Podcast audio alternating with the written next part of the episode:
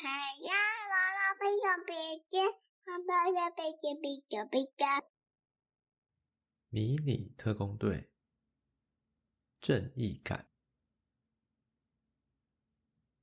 迷你特工队是由赛罗姐姐、露西和乌克组成的三人特工队。今天，他们一样在事务所里无所事事的等着生意上门。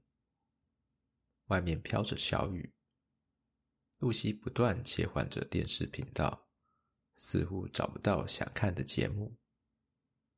乌克则专心的用一副扑克牌，要打起一座城堡。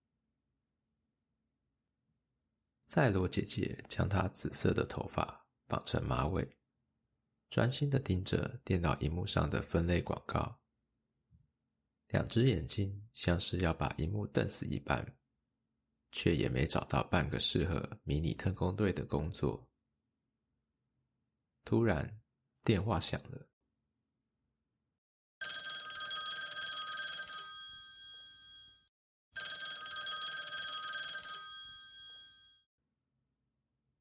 露西丢下遥控器，跳了起来去接电话。迷你特工队，唐宁街一百号。危险级别 A，请紧急出动。一个低沉的神秘男声说道：“收到，迷你特工队出动了。”露西开心地说。赛罗姐姐穿上她漂亮的紫色高速跑鞋，露西的黄色火箭靴将她快速的往前推进。乌克从车库跟他的轻巧滑板滑出，来到唐宁街一百号。巨大的机器人把砖瓦当成积木般乱丢，眼睛发出了镭射光，狂轰乱炸，把城市炸得满目疮痍。迷你特工队出现在巨大机器人面前，存在感低得可笑。发现小蚂蚁。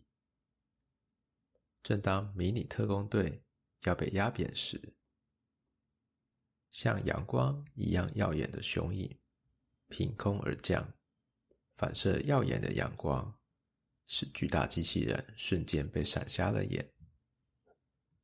我看不到了。迷你特工队，你们没事吧？雄鹰的主人说道：“我们没事，谢谢你。请问阁下是？”赛罗姐姐代表迷你特工队发言。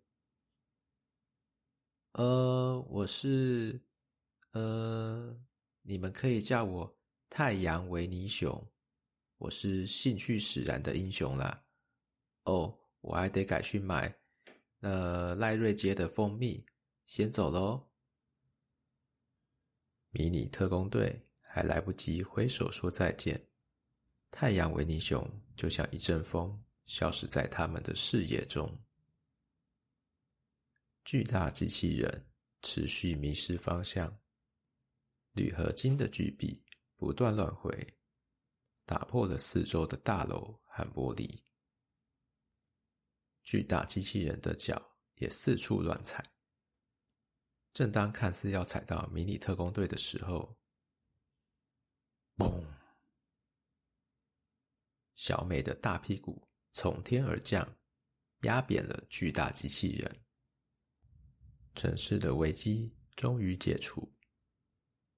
这一切都要感谢勇敢的迷你特工队、兴趣使然的太阳维尼熊，还有小美的屁股。